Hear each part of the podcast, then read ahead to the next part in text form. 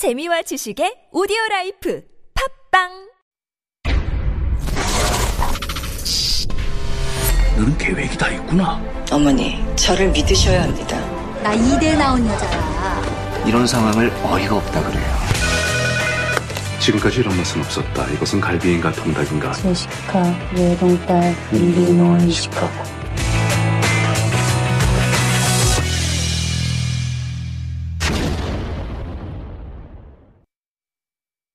Welcome back. We are now in Beyond the Screen, our segment where we dive into the world of K films and dramas as a medium for understanding Korean culture and discussing social issues that are being highlighted. And joining us this morning are Heejun Kim and Eugene Swen. Is that right? That's right. Yes. Perfect pronunciation.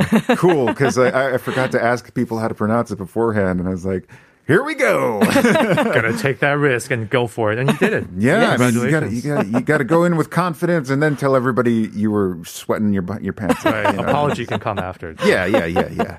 But all right, so this week we are looking at the classic coming of age film Take Care of My Cat, or Koyangiru Putake from 2001, which just received a theatrical re-release on Wednesday. The film is considered a key film in the early days of the Korean film New Wave. Now, joining us, as I said before, are Heejung and, and uh, Eugene. So, um, ah, yeah, but before we get into this, I'm being asked to recap the question from the, the second quiz question. So, uh, where have I put it? There it is. Okay, so the second question is uh, the Korean film Take Care of My Cat follows the coming age story of five young women. It was re released 20 years after it was first shown.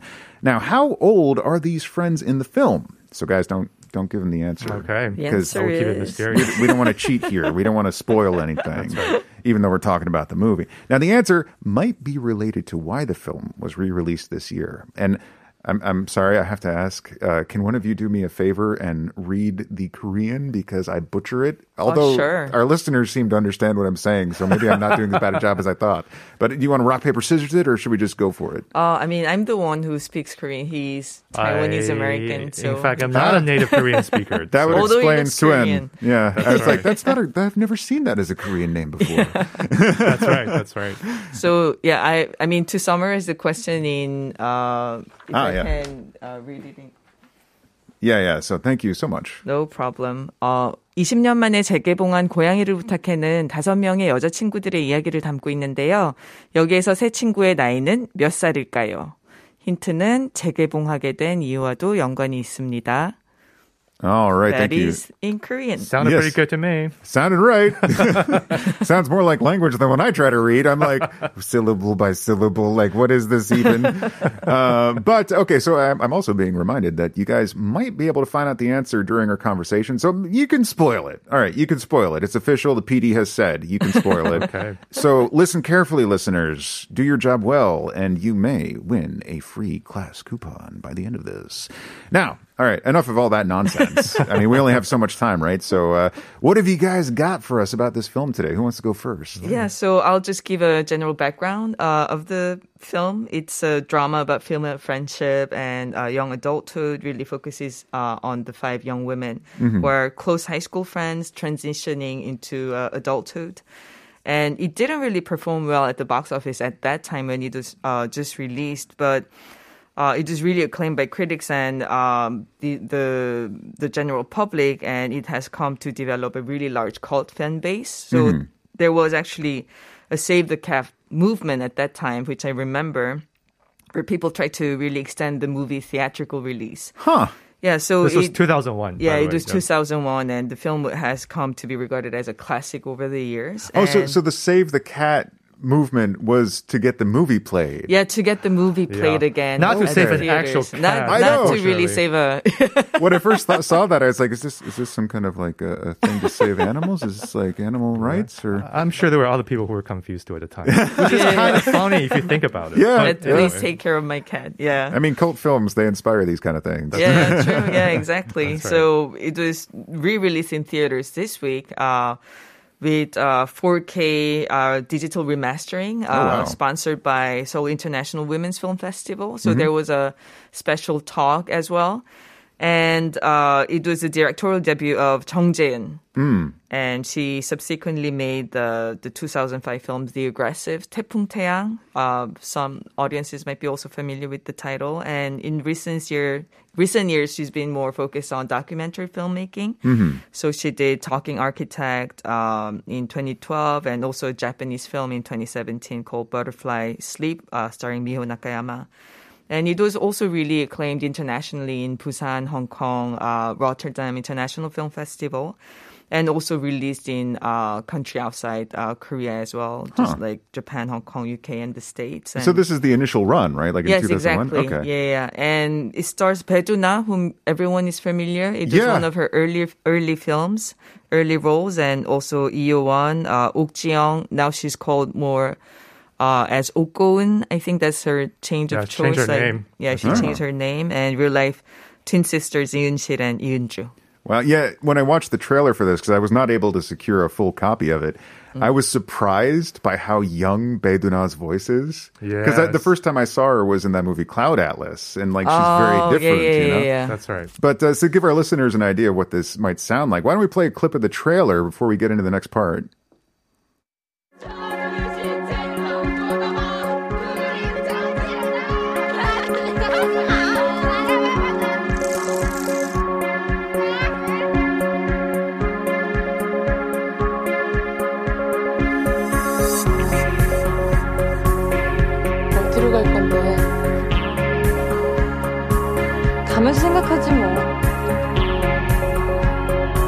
혼자 다니는 것보다는 너랑 함께 다니는 게 더 좋을 것 같아서.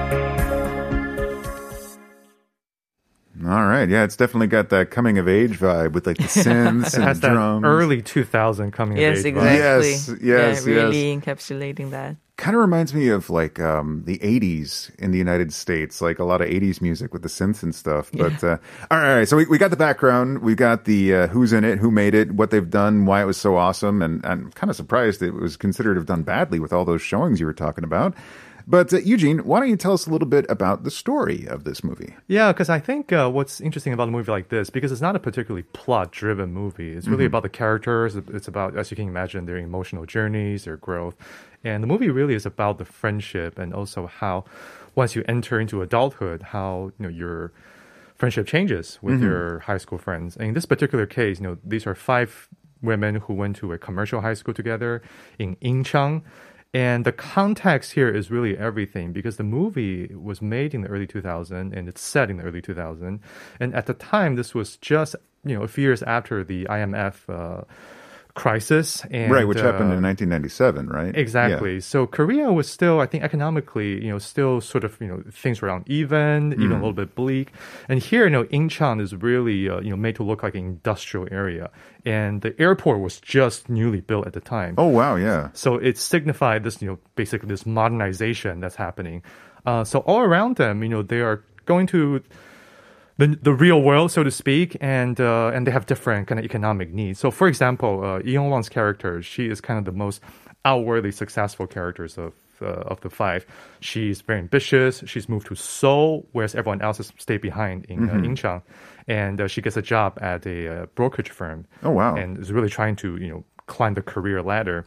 And uh, in the meantime, her best friend from high school, played by uh, Oh Go Eun, she is uh, kind of in a different place entirely. She's impoverished. Parents are deceased. She lived with with her uh, grandparents uh, in this very dingy house where the roof is slowly collapsing, and that becomes a very important thing later on in the film. Um, so once this happens, um, you know, their friendship starts to change. You know, they used to be close, and now they start to grow distant.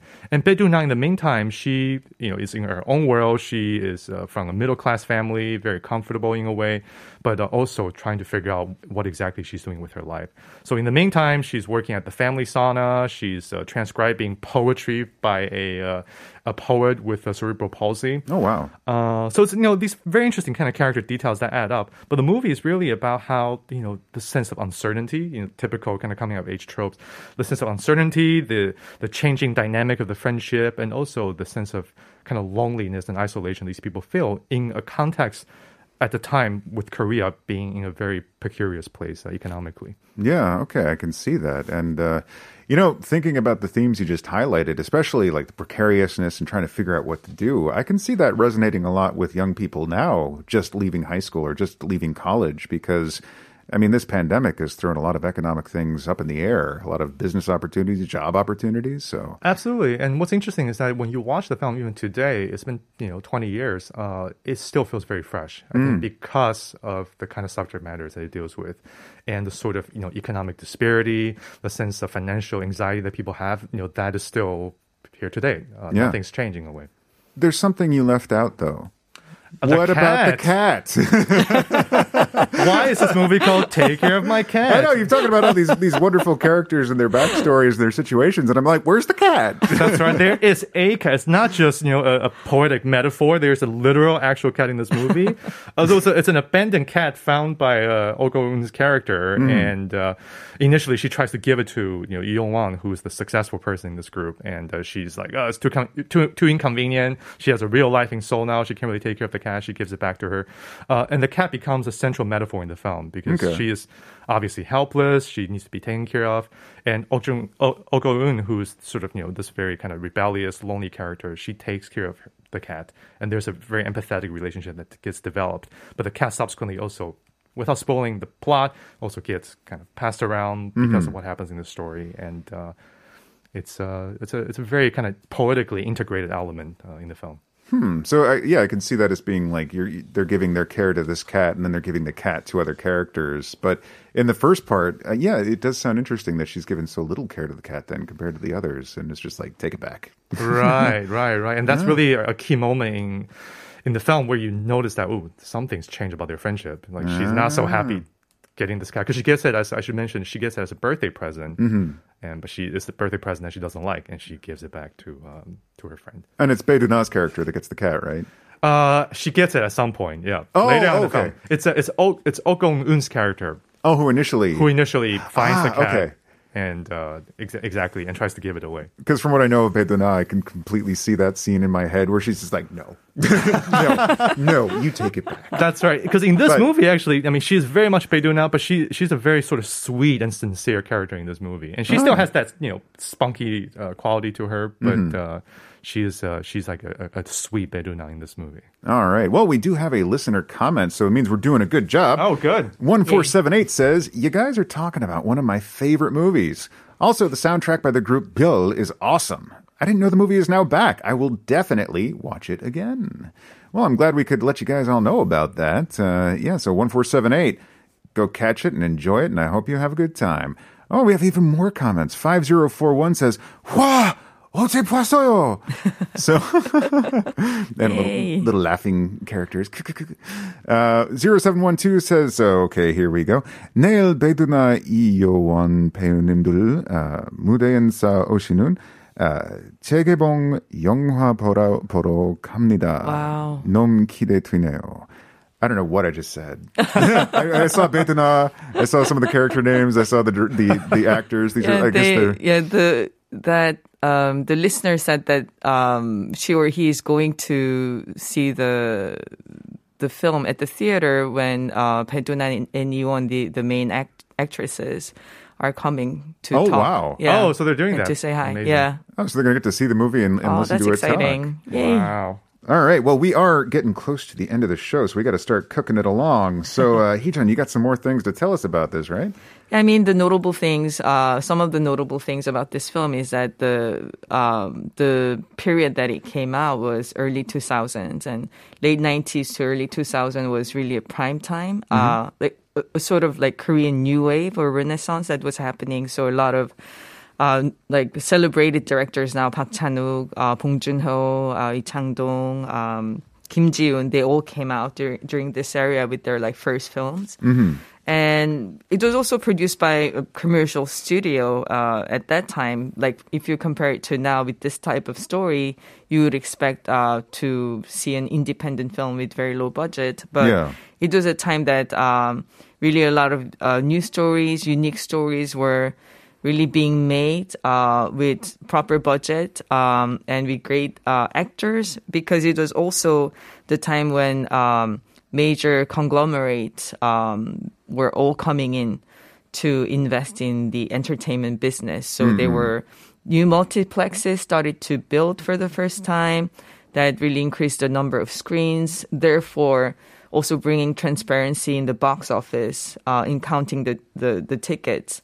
Basically, that really just changed the whole infrastructure and also um, the the distribution uh, method and whatnot. So it's really interesting in that. And because a lot of the um, viewers at that time were really celebrating the news stories, uh, just like we mentioned, there was a movement of uh, people wanting to see the movie again at the theaters.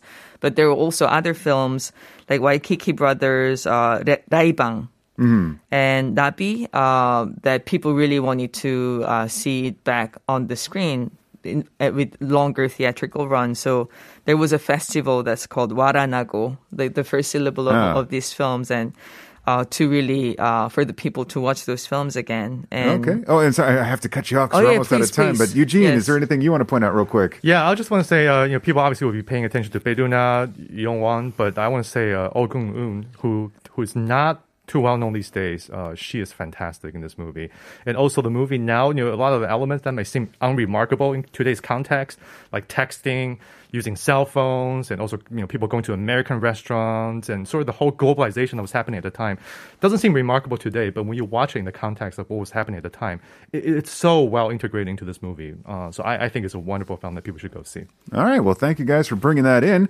Now it's time to announce our winners from the second question, which was asking, what is the age of the women in this film? And our two Naver winners are 0712 and 3939.